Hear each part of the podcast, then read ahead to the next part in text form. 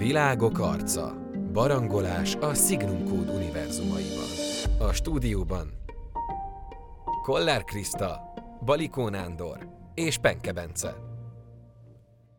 Sziasztok, multiverzum polgárok és kalandorok! Ma a Hypnoösztön univerzumban fellelhető barbárokról, a barbár életmódról fogunk beszélgetni Nándival és Krisztával. Sziasztok! Sziasztok! Szia! Ezekben a történetekben az emberiség az élete nagy részét hipnovízióban, virtuális valóságokban, árkádokban éli, amire hipnokonverterrel csatlakoznak rá, ám de vannak olyan embercsoportok, olyan egyének, akik úgy döntenek, hogy ők nem ezzel az életmóddal akarnak foglalkozni, nem ezt az életet akarják élni, és elutasítják az árkádok, illetve a hipnokonverterek használatát. Nándi, először hozzád fordulok kérdésért, mert ezt egyébként tudom rólad, és beszéltünk is már erről, hogy te azt mondtad, hogy eljátszva a gondolattal, te valószínűleg ezt az életmódot választanád a Hypnoisten univerzumban. Tudsz pár érvet mondani emellett? Hát, hogy mennyire tudok ebben meggyőző lenni, azt nem tudom, de én azt képzelem, hogy ugye van a technikai fejlődés, és uh, ma is léteznek olyan közösségek, akár gondolok itt az amisokra például, akik, akik ennek teljesen próbálnak ebből kimaradni, és nem akarják ezt a létformát választani.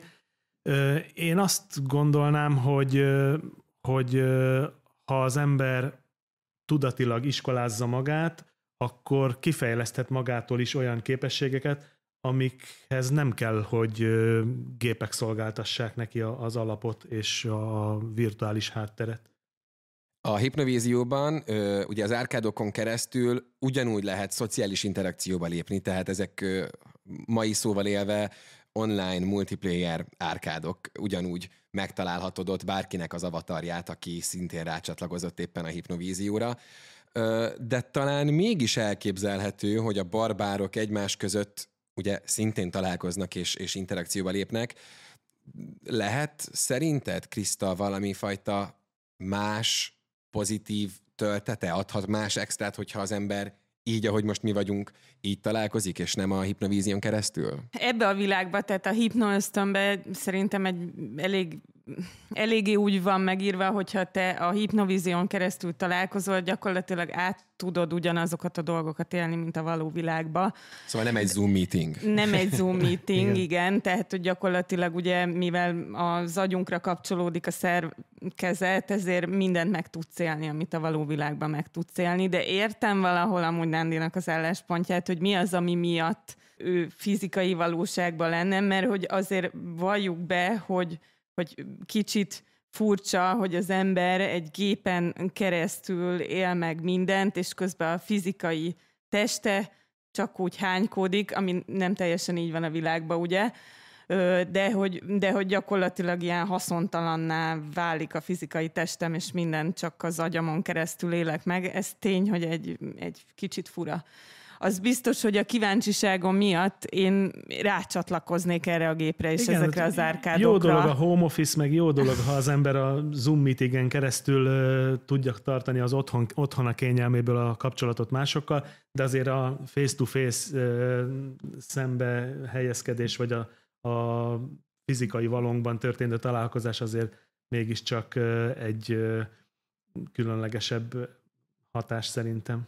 Most egy picit mellékvágányként, de azért tényleg eszembe jutott, nem volt olyan régen, pár évvel ezelőtt, ugye, amikor szintén azt a benyomást kaptuk, hogy a kinti világ élhetetlen, maradj otthon, és akkor tényleg mindenki különböző virtuális valóságokba, árkádokba menekült, akár könyvek olvasásával, akár ugye a streaming boom az ugye szintén nagyjából a 2020-as évekre volt tehető, és mindenféle szociális interakció az, az Zoom videóhívásokon, meg egyéb videóhívásokon keresztül volt. Illetve hát, ha most a Covid korlátozásokra gondolsz, Lebuktam, gondolom, igen, igen, ez volt akkor, az.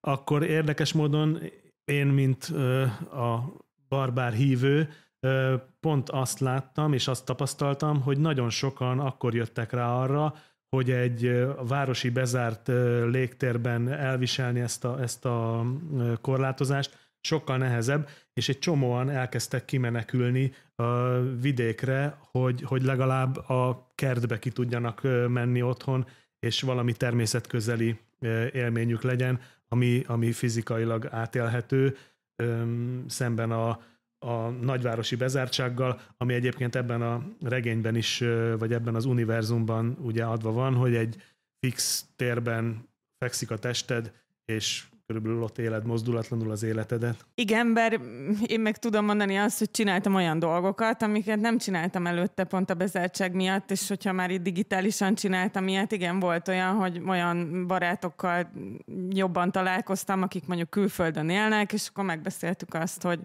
oké, okay, üljünk le péntek este, kocincsunk egy valamivel, és akkor két órát beszélgettünk, miközben előtte sokkal ritkábban tartottuk a kapcsolatot egymással. Hát számomra továbbra is akkor is kérdés, hogy ö, tudom, történtek ilyen fejlesztések, például, hogy a múzeumok virtuális sétákat tettek, és akkor utána ez visszanézhető volt.